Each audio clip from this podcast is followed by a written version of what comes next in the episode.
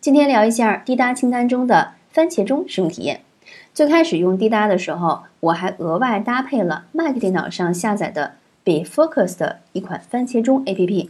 之后偶然之间发现，做滴答任务的时候，可以随时开启一个它自带的番茄钟，专注的长度和休息长度都能自由调整，还可以根据喜好选择或者静音，或者是有九种很清新的背景白噪音。